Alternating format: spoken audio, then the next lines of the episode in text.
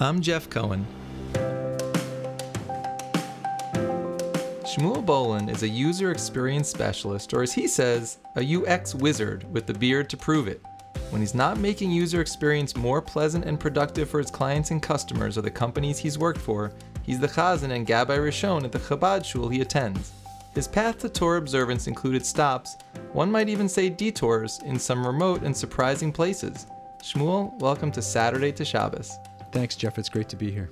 So there is a lot to unpack even just from that intro. So let's take it from the top. Where where were you born and raised? I was born in London, in the UK, and moved to Belgium when I was about six. We lived in uh, outside Antwerp for about a year and a half, and then moved to the states and kind of bounced around between Chicago and various places in New England. And we finally settled in a town called Sudbury, which is about 20 miles west of Boston and, and quite near to where I am right now.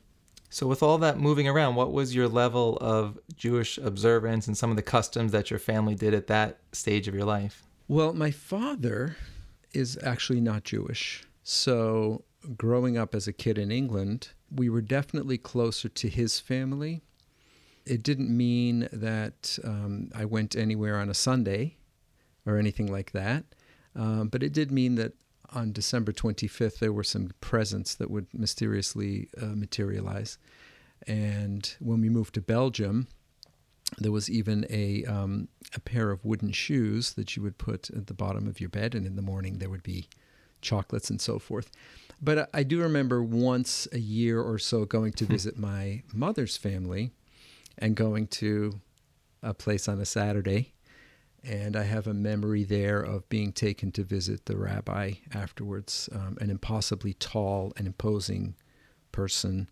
British Jews in those days wore top hats, which, you know, as a kid, that's kind of extraordinary. Mm-hmm. And then this person bent down to hand me a, a boiled candy, which I, t- I took. And then when we moved to the United States, my mother's father passed away. So he was the, you know, the main Jewish influence in the family. Um, and at that point, my mother decided that we would start to do more Jewish things. So we began to go to synagogue then. And, um, you know, then there was Hanukkah, and um, we would have Passover. And so, probably when I was about eight or nine or 10, not only was I the weird British kid, but I was also now the Jewish kid. What kind of shul was it that you were attending in Massachusetts? We only attended um, conservative shuls for the most part. The one that was most influential was in Connecticut, a town called Trumbull, Connecticut. Um, the rabbi was actually from, um, and he there was no microphones in use, and there was no mechitza, but all of the proceedings were conducted on a stage that was higher than a certain height. So halachically, there was no problem for him and he actually distributed as we i think as we became graduates of the hebrew high school i think i was 15 he gave a kitzur shulchan aruch as a gift which i still have. And that was the first time i kind of realized whoa there's more to judaism than hanukkah and pesach and shabbos.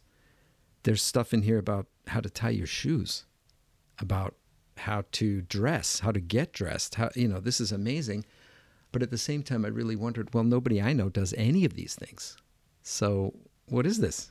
So did you end up having a bar mitzvah around that time? I had a bar mitzvah. I had a bar mitzvah. I did not lein. Um, I did the haftarah.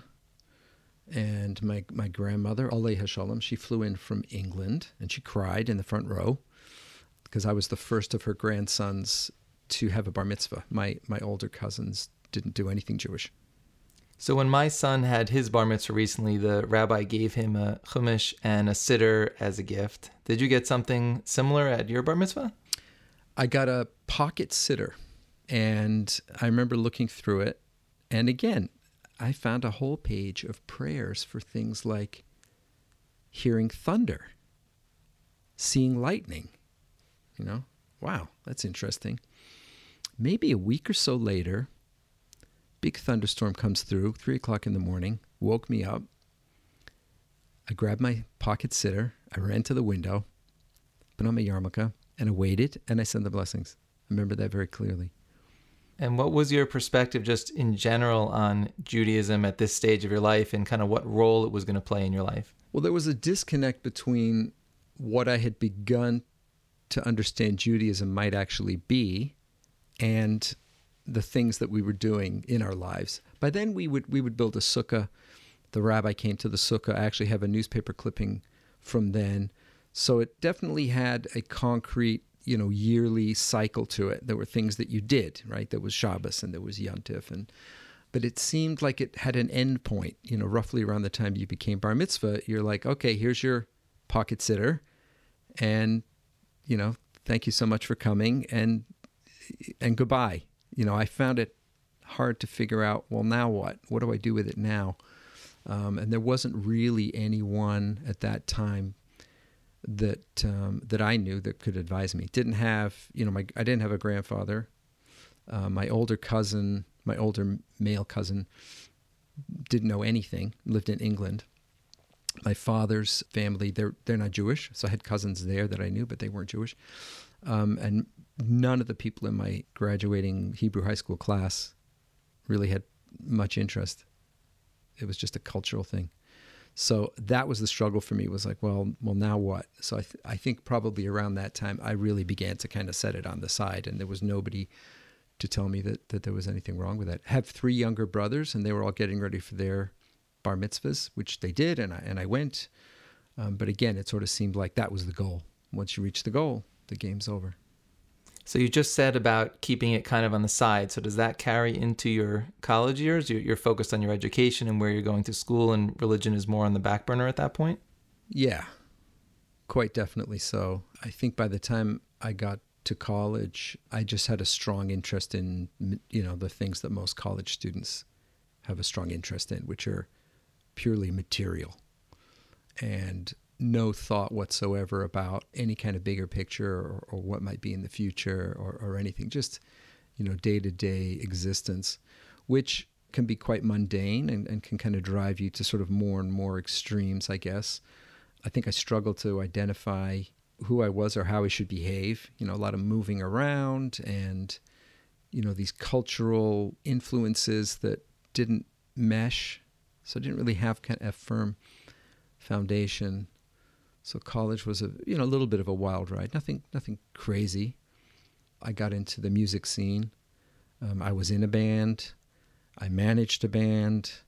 Um, I hung around with some quite famous bands. Um, I was able to um, to meet and hang around with a band from Ireland called the Pogues, and um, through traveling with them, I got to hang out with U2 and the Beastie Boys, and uh, you know, so that was quite exhilarating but nothing nothing really long lasting. Those were all sort of temporary experiences.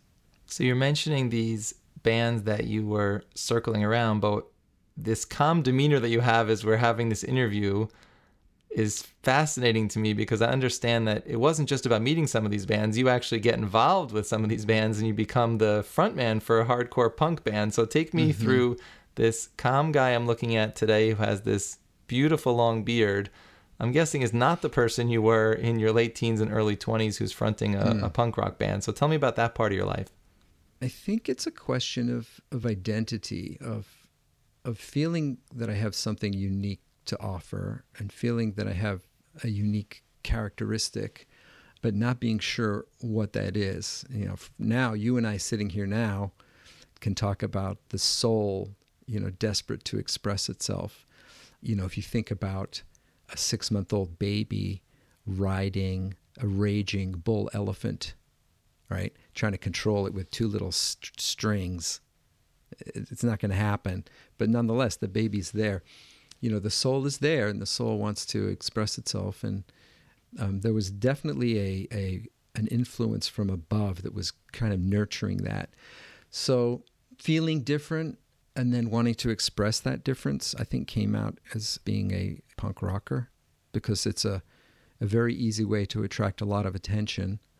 And then that sort of satisfies that inner yearning to be different, the knowledge that you're different, and then wanting that to be apparent to others as well. That's like a very, again, that, that focus on immediate gratification. Hey, no problem. Just give yourself a mohawk and a few piercings, and people will begin to look at you and, and, and want to know the same things you want to know. Who who are you and, and what are you up to and, and and so forth. So and that's once people are looking at you and there's a kind of excitement, you know, maybe that's what brings it out from within you. You know, like you look in a mirror, you, you see yourself. So so whatever you're seeing from other people, it can be easy to reflect back to them, which I did. So it's hard to believe. I'm looking at you right now, and I'm seeing someone who who easily passes as a Hasidic rabbi, and you're telling me there's a period in your life where you have a mohawk, and I'm assuming the the garb that goes with being a punk rocker. So how do you contrast those two versions of yourself, looking back on it now?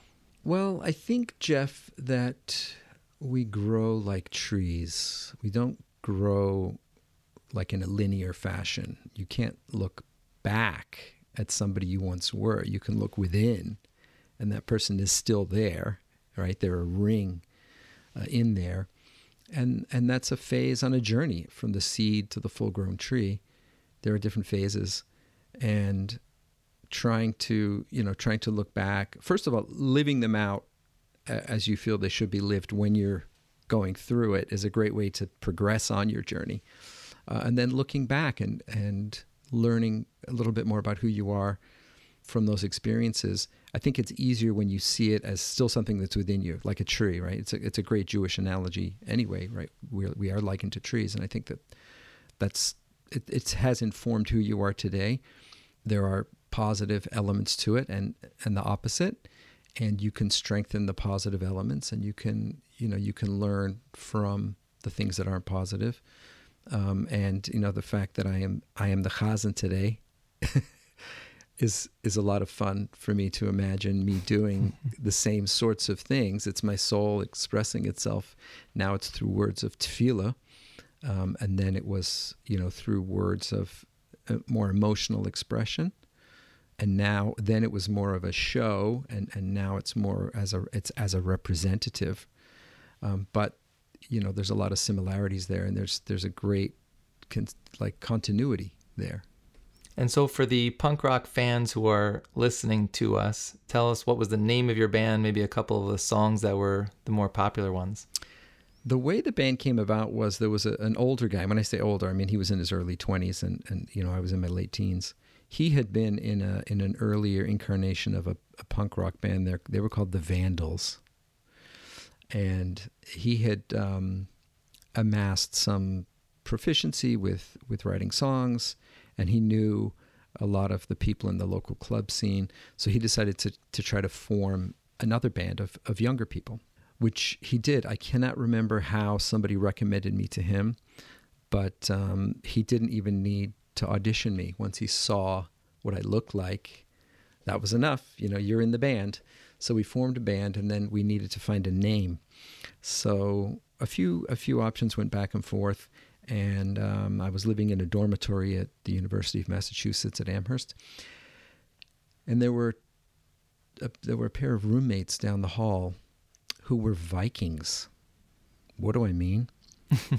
they were members of a, of a Viking club and they dressed like Vikings. They wore chainmail and boots and helmets and they carried around shields all day long. And one of the things they did to amuse themselves was they invented band names and um, and and and names for band songs and so forth. So I said to them, "Okay, well, what do you have for us?" And they said, "How about all white jury?"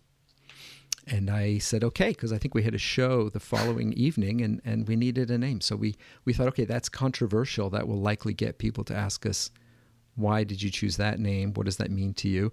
And I think at the time we we wanted to believe that we had you know some social justice instincts. Most young people do. They might not know a whole lot about why they believe what they believe, but they know they believe it. And that was a great way for us to kind of lay our claim to that you know, by having a name like that. And that's that's what happened. So let's play a, a clip from your band All White Jury to give our listeners a, a sense of the kind of music that you were playing during those college years.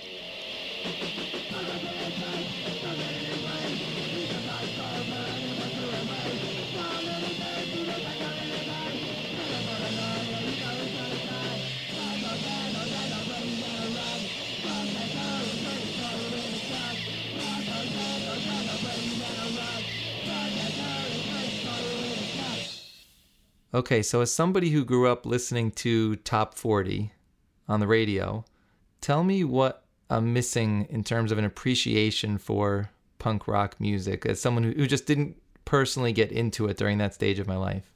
Well, it was really a reaction to top 40 music. There was a feeling that if you were a young person, you were basically doomed to an existence of corporate involvement. You were going to work for a corporation. You were going to buy your food and your clothing from a corporation. You were going to listen to your music and read your news from a corporation. And you're going to be stifled creatively, intellectually, culturally. You're going to be controlled. And the music industry, the entire entertainment industry, was you know fairly rigidly controlled. When punk rock came along, you were liberated from that and being liberated is exhilarating and being exhilarated means that you are highly active and, and the music is has to be very fast and very different. And it's really focused more on emotional impact which kind of celebrates that the, that exuberance of of being liberated. Um, and that's hard to sustain. So the songs are typically quite short. They're kind of bursts of energy. We might play all of our songs in, in one show and, and have a 15 minute set, for example. Uh, and then the next band would come on and they might say to us, could, could we just use your instruments? Sure, go ahead, just take our instruments.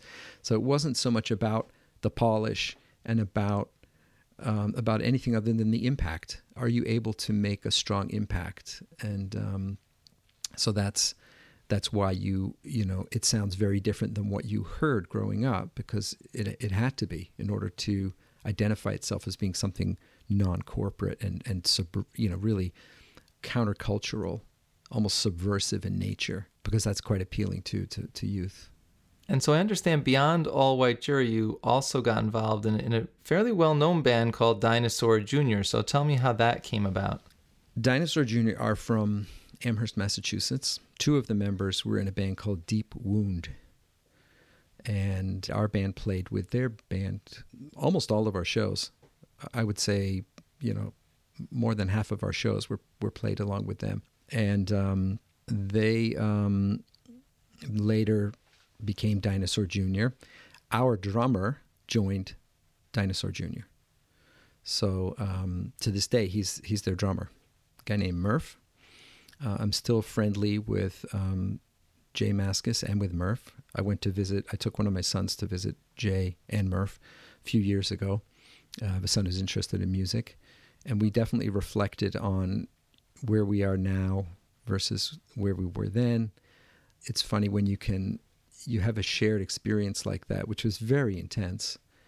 And then you have similar lives now. You know, you have you have families, you have a home, you have a dog, um, and you can you can still look at each other, see quite a big difference, but yet connect fairly instantly back to those times. And I think again that's because we grow like trees rather than in a linear way. It doesn't take long to to reach that common ground.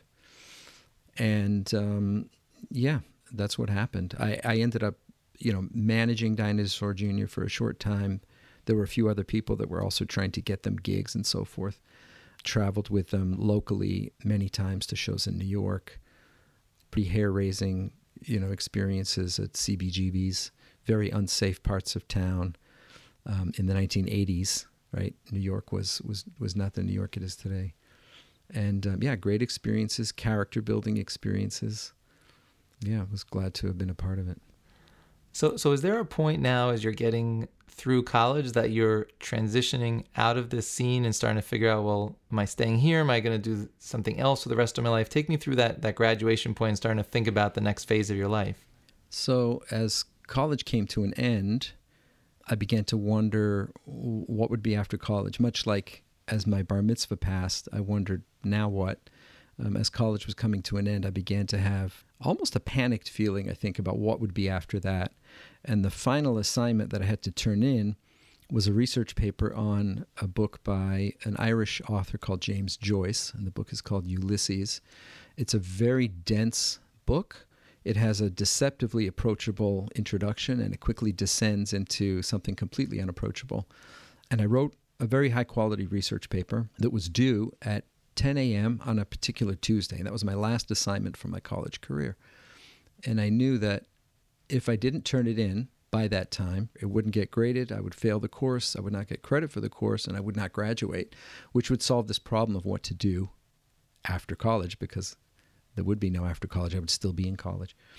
And as I, I walked down across the campus holding the paper and I approached his office and I had those thoughts in my mind and I and I knew that the moment I let go of that paper, I will have graduated. I'll be a graduate. And there there was a thought that maybe I would maybe I would just throw it in the garbage and uh, and, and know what, what I was going to be doing in the fall. But no, I I held it just for just for a second in the mail slot on the professor's door, and I let it go. And and as I let it go, I told myself, okay, you know, you're a graduate. You know, now what?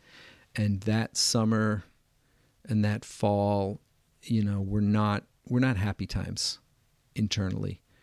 I got a job. I lived with my parents, but um, was was adrift, totally rudderless, and it was about that time that I became interested in Native American mythology and, and Native American history, and um, and then Native American customs and practices because it seemed fairly genuine, and it seemed fairly interesting and uh, I began attending powwows in Massachusetts and, and just kind of meeting people and, and just getting involved in that culture. So, if you think about Judaism, there's obviously an element of spirituality there. Are you searching for something spiritual as you're as you're investigating this sort of alternative path at this stage of your life? I think unconsciously I was, and then very quickly it became conscious. I remember I had been given a bread maker, and I had been given a coffee machine that had a timer. So one night before I went to bed, I filled up the bread machine with the ingredients and I set it to start at 2 a.m. so that at 6 a.m. the bread would be ready. And I set the coffee machine to start at 5:30 a.m. so that at 6 a.m. the coffee would be ready. And I got up and I had a fresh piece of bread and a fresh cup of coffee. And on the one hand I was thinking, wow, this is great. On the other hand, I was thinking, this is disgusting. This is it. this is why you go to sleep so that you could get up and have a piece of bread and a cup of coffee. There has to be more than this. Feh, this is awful. And um, that's when I realized it was more of a full on craving for a spiritual path that I could follow, that I would be comfortable with. And in my mind, it was not Judaism because I had already looked at that. So I began um, investigating Native American spirituality more, and I needed something really genuine, um, you know, like like the punk rock version of Native American spirituality, the most extreme, you know, thing you could get into. Um, so I ended up meeting um, a medicine man from from Pine Ridge Indian Reservation in, in South Dakota, who was a great grandson of of a medicine man called um, Chips, and he was actually Crazy Horse's medicine man. This guy's great grandfather. And um, and I went out there. I went to Pine Ridge, and I, I became a helper to this medicine man. I participated in various ceremonies. There's no no drugs are involved. There's no indecency involved. It's actually quite modest, which was interesting, and you know a a, re, a very real spiritual pursuit with fasting and and visions and and that sort of thing. And I stayed out there for I was there for three weeks, and I decided maybe I'll stay out here for a while. My parents were not very happy about that, and they asked me to just come home first. So I did go back home, and uh, I remember my mother asking me, "What is it about that culture that's so interesting to you?" And I said, "Well, you know, they um, they have these really cool customs, and they have these really interesting names. You know, you meet a guy whose name is Waylon Long Elk." You know, wow. Or a guy whose last name is Conquering Bear. You know? and she said to me, Well, you have an interesting name too. You have a Hebrew name and you have all kinds of customs. And I realized, yeah, that's actually true. I do, you know.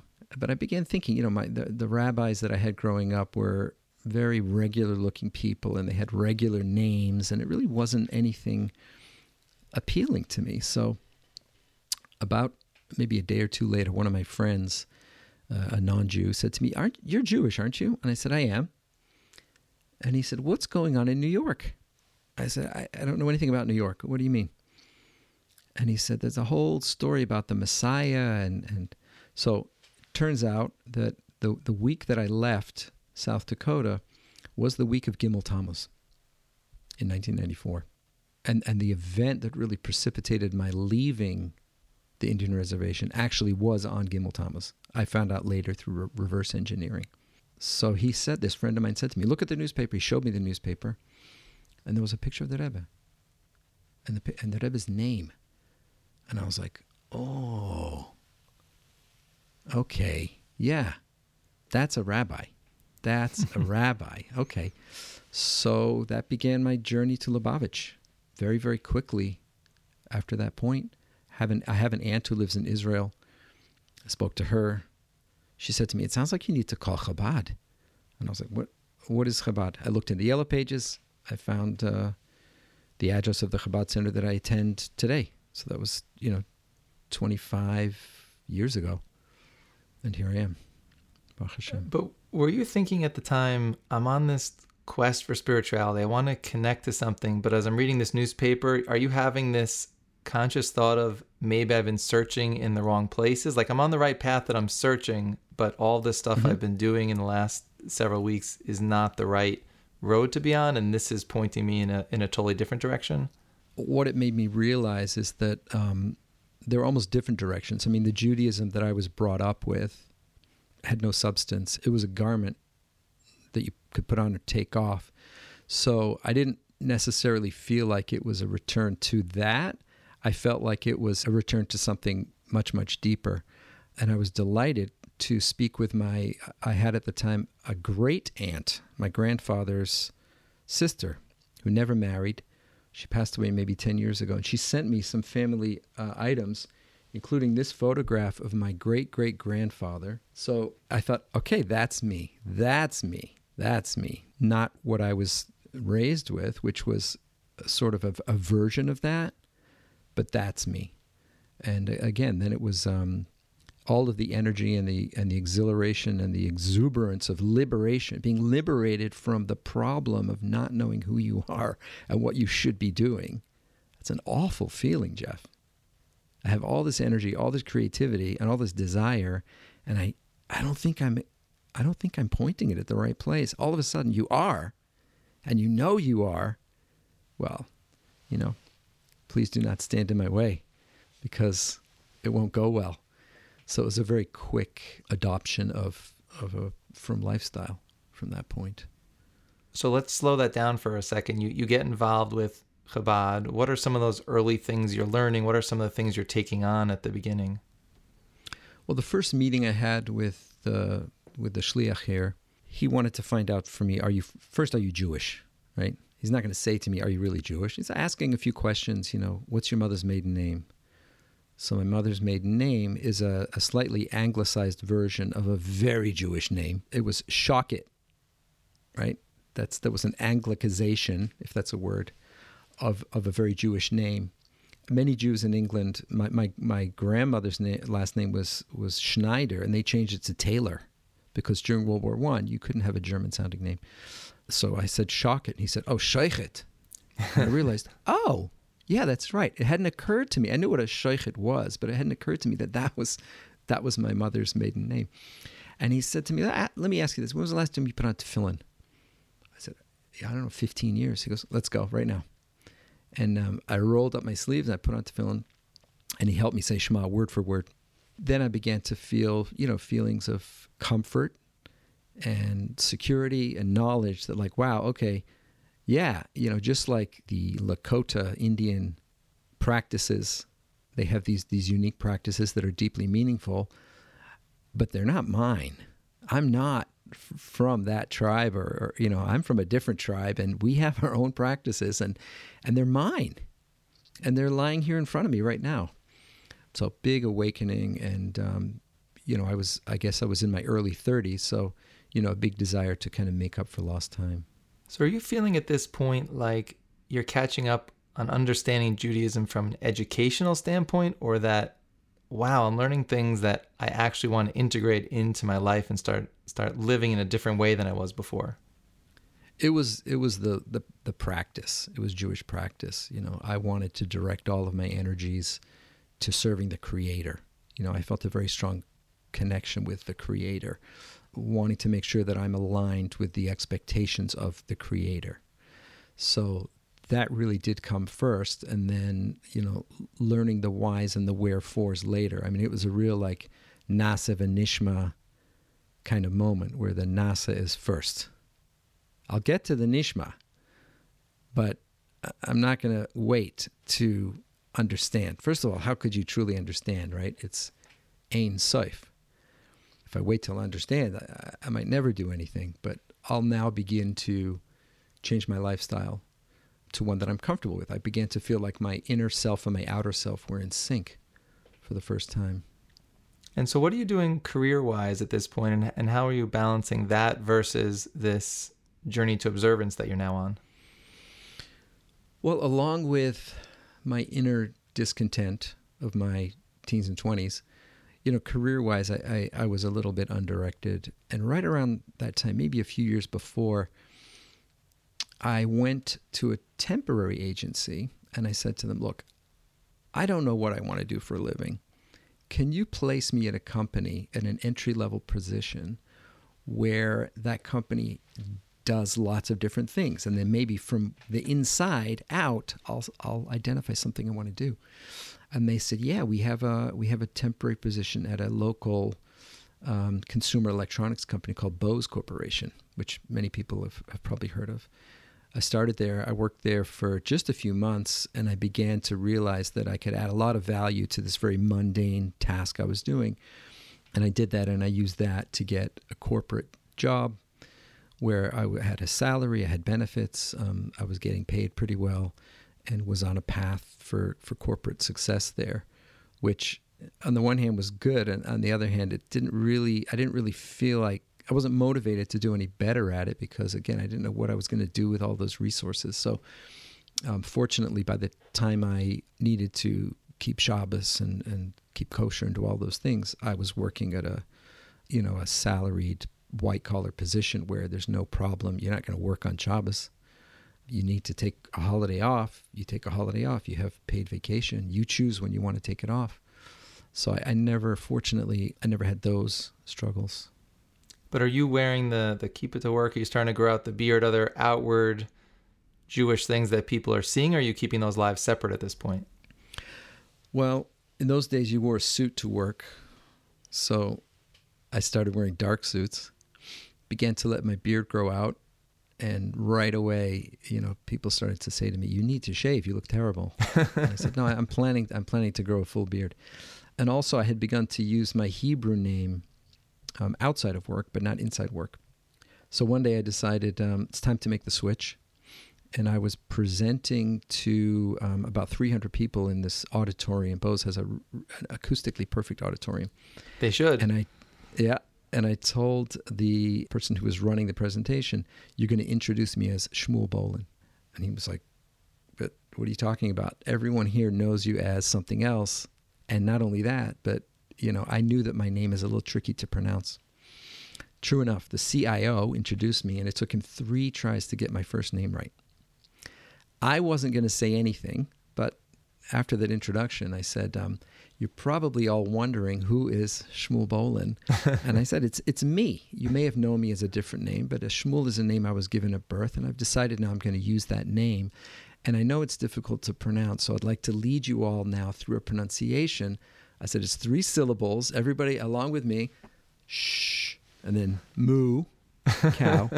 and then L. We did a big L. So everyone did it. Everyone was laughing. I said, let's uh, one more time. We went through it a second time and then a third time.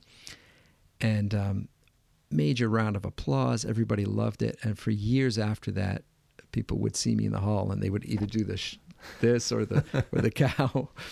Um, and then that was it. I was switched over. Wow, you picked a really public time to make that switch. Yep, jump in, you know, head first and and just go for it. I really didn't see any other way to do it. I wasn't comfortable trying to dance at two weddings. So for me, it, it made sense to do that. And I even ended up legally dropping my English name and, and only having my Hebrew name. So that's it. I just have a name. And so, where along this journey do marriage and children come into the picture? And tell us a little about your wife's background, where her level of observance was growing up and as you two were becoming a couple. So, she followed somewhat of a similar path, um, had grown up in South Africa in a fairly secular family that, you know, was Jewish. I mean, Jewish South Africans are like Jewish English people, they're Jewish. Um, they might eat whatever they eat and, you know, do whatever they do, but they're definitely Jewish. And um, her family moved to Canada right around the same phase in her life as, as my family moved to America, which was traumatic for both of us she's the oldest, I'm the oldest, you know, moved to a new country and, and, and still trying to justify those two worlds, the Jewish world and the not Jewish world. Um, she has a brother who became a Lubavitcher in um, the early 90s, and gradually he influenced my wife and her sister to begin doing Jewish things. My wife actually went to seminary. She went to Neve Yerushalayim for a year, um, moved back to the States, and lived with her sister in Crown Heights. Her sister had moved to Crown Heights, so she moved to Crown Heights, and then her sister left, so she kept the apartment in Crown Heights. And we were introduced through um, a there was a young family living here in Natick who were from Toronto, and the wife wanted to be she wanted to start a shadchan business. And they told me, "You're going to be our first case," and um, they went back to Toronto. My mother-in-law and this woman's mother were close friends. So my mother-in-law came to visit her friend, and and saw this this woman. Oh, so and so, you're where do you live now? Oh, we live outside Boston. And what do you do? Trying to be a shadchan. Oh, so you should find somebody for my daughter. Okay, tell us about her. So my mother-in-law says, well, she likes snowshoeing.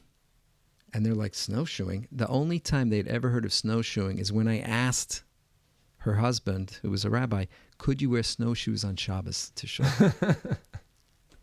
so, like snowshoeing, Shmuel, how old is she? They asked a few questions, and, and they said at the time they realized this is a shidduch right here, and uh, and it was.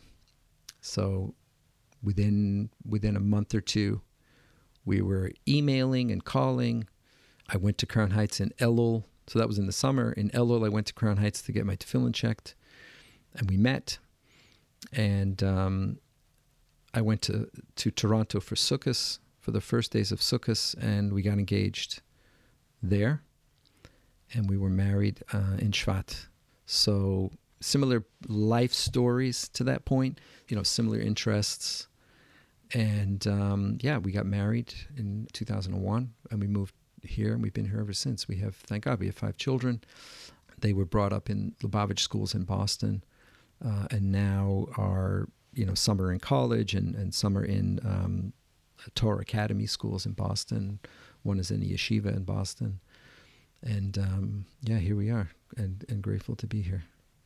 So, how much do you tell them, your five kids you mentioned, about your and your wife's journey and how you were raised versus how you're choosing to mm-hmm. raise them? So the the oldest one, we told nothing the youngest one, we tell everything. Why? Why did you make that decision? um, I think it's because, you know, when we had our first child, we were both really just a few years into our journey. So, you know, there's this strong rejection of anything not Jewish, right? There's just no interest in that whatsoever. You're you're building up yourself. You're building up your own fortitude and your own, you know, identity. So you don't want to have anything to do with any of that. And then, you know, hopefully five or 10 years or so into it, you've, you've started to like realize like, Hey, I can, just because I, I walk down the street, it doesn't mean I'm going to end up wearing a Red Sox cap, you know, even though everyone else might be. I'm, I'm stronger now. I, it doesn't bother me. It doesn't phase me. And so by the you know by the time the youngest kid, the older ones tell the younger ones anyway. The older ones have found out you know this way or that way we were just in Toronto for for Sukkot, and I have two nieces there, who are now in their mid-teens, and um, hadn't seen them in two years because of COVID. And and prior to that, they were a bit younger, so they were intensely curious about me, um, and they basically interviewed me, much like you're doing now, Jeff, and. Um, I remember feeling then like it wasn't hard or, or painful for me to share any details, whereas earlier it certainly was. Those were not things I, I wanted to talk about at all. They weren't deep enough inside the tree yet, Jeff. Mm-hmm. You know what I'm saying? They weren't deep enough inside. They didn't have enough layers outside them yet. So um, it is what it is. You know, you came from where you came from, and throughout our history, there have been, you know, some of our greatest figures came from backgrounds that weren't necessarily spotless. Um, and some people from spotless backgrounds end up in places that are not spotless. you know what I mean? So um, where where Baalei Tshuva stand, a, a tzaddik cannot stand. So we have tremendous milas. You know, we gave up a lot to get where we are, and we continue every day. Right? Mesiris nefesh is really it's a real thing. You know, you have things that you want to do but you're not supposed to do, and through not doing them, you know, I think that really is our our avoda in these days. Is it is that Mesiris nefesh that Hashem really craves that Mesiris nefesh. That's why there's so many temptations around us. There were not temptations in in the shtetl. Yeah, there was really nothing there. There were other things. There was a Mesiris nefesh that was a different type of thing, but that appears to be our our avoda, and um, we come from a, a special background, and we bring a unique facet to the Jewish people, this phenomenon of people who look like I used to look now looking like I look now, mm-hmm. um, and and being quite comfortable with both. I didn't tear up the photos of myself from those days. That would serve no purpose. I think it, it really illustrates the, the beauty and the and the power of, of Judaism that it can take a person from that extreme to where I am today.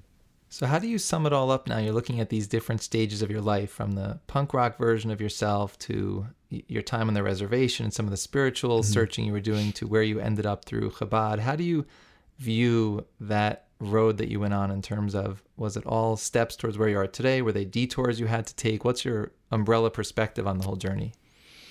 It's a noisy journey. Jeff.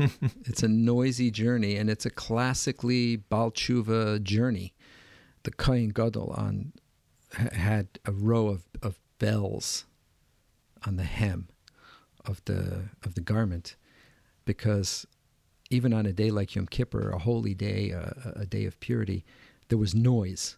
Um, there's a noisy journey that that Baalei Tshuva have. The place that the the Aron HaKodesh is concealed below the below the Beis Hamikdash, these winding, twisting catacombs, in the words of the Rambam there's a kind of a tortuous, twisting journey, but that gets to the deepest of deep, deep, deep places where the most precious thing is concealed. And from there can come to the surface. So that's um, that's what I see. You have such a beautiful perspective on the journey you went on, which is the perfect lead in now to closing with what we like to call the lightning round. So I'm going to ask you a few super fast questions. Don't overthink them. Just tell me the first thing that pops in your head. Are you ready? I am. Okay, so let's start easy by you telling me what your favorite Shabbos food is. Herring. Herring. I'm allergic to fish, so that is not on my list. What do you like about mm-hmm. herring? It's a very cultural thing. You know, fish have very positive qualities, right? There's a very Balshemska thing about fish, and it has just a flavor that goes perfectly with a nice single malt. That's a good lead into a question from our producer, Gary. He wants to know when it comes to whiskey, peaty or non peaty? Peaty. Well, you said that with confidence. Why? You know, it's noisy. It's, it's noisy. I, I like noise. I think a peaty whiskey is is kind of noisy. Um, it's got that sort of um, toasted band aid tang to it. And um, my favorite peaty whiskey is called Ardmore, or as I call it, Admore. So it doesn't get any better than that. And as someone who didn't get to experience Shabbos for the early part of your life, what would you say is the best thing about having it every week? Um, the fact that it it's an incredible marker in your cycles, right? So you have a you have a daily cycle of from Modeh Ani to B'yadcha at night, and then the week kind of revolves around Shabbos, and you feel the week close, right? When you reach Shabbos, you've accomplished something, and you feel that the week has closed, and you feel now that um, after Shabbos, I always I can feel that the the week has now begun with us, but with a special blessing. So adding that that rhythm just makes me feel in sync with the entire spiritual cosmos, the entire Seder Hishtalshelus kind of revolves on that. You know, Malchus descending and then and then ascending. You know, when you're in tune with it, then you know you ex- you experience a kind of an internal harmony that is unattainable otherwise. I'm guessing that you also have a favorite Hasidic discourse. Can you tell me about that? I, I guess the one that I, the one that I, the one that I tend to learn with the most uh, vigor is is the one. It's called Ve'ata Tetzave, which was distributed by our Rebbe in Tof Shin Nun Beis, 1992. It was originally delivered prior to that, but was was given out um, as the last corrected, elucidated mimer. Uh, the most recent one that the Rebbe has given us is that one. So it's, I think, as people that are we're trying to be Hasidim, we view that as, you know, the Rebbe's instructions to us. So if that's the case, it's kind of the summation of the you know that phase of the of the Rebbe's Nesias, and we're in a we're in a, a certain phase now, and that's really kind of our our our marching orders every year. You know, so to learn that every year and to use that to reinvigorate our daily practices. Um, I would have to say that one. Although now that you're asking me, other ones are, are vying for my attention in my head, but I only get one. So it would definitely be Va'ata Tetzave. If you think about the word Va'ata Tetzave or that phrase, Moshe's name does not appear in that entire Maima. It just says Va'ata, you. So when I say Jeff, you're going to look at me. But when I say you, it's a very, it's a deeper level of connection. So rather than a concealment, it, it looks like it conceals because it doesn't use the person's name, but it's actually a deep level. And tetzava is, is only used that one time in the whole Torah. That tetzava appears just in that one place. Um, so we see it as meaning connection. Connection. Va'ata tetzava means, and you connect. You, the Moshe Rabbeinu of the generation, our Rebbe, your job is to connect the Jews with their essential self. And that's a journey that I was on, right? Trying to find out how do I connect my outer with my inner self? And it was the Rebbe, the, the Rebbe's the one that, you know, that I saw on the front page of the Boston Globe. The Rebbe brought me on that journey. So I, I live with that mimer. If, if I could live with it every, if I could say after 120 years, when they say to me, Bolin, what do you have? I, if I could say I lived with a little bit of Atatatzav every day, I think that might work. and that officially takes you out of the lightning round. So well done. And let me just close by saying, shh, moo, L. Well done today. I really appreciate you taking the time and thanks for sharing your inspiring Jewish journey. A great pleasure. Saturday to Shabbos is produced by Gary Wallach. Our executive producer is Rabbi David Pardo. Our theme music is by Paul Uden. To learn more about us, please visit tachlismedia.com. That's T A C H L I S media.com. Tell us what you think about what you've heard, or suggest a story we should know about by emailing Shabbos at tachlismedia.com.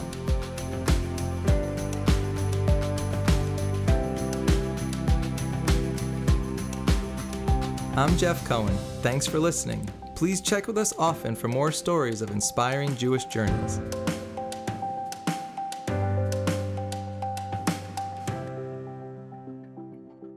Saturday to Shabbos is a Tachlis Media podcast.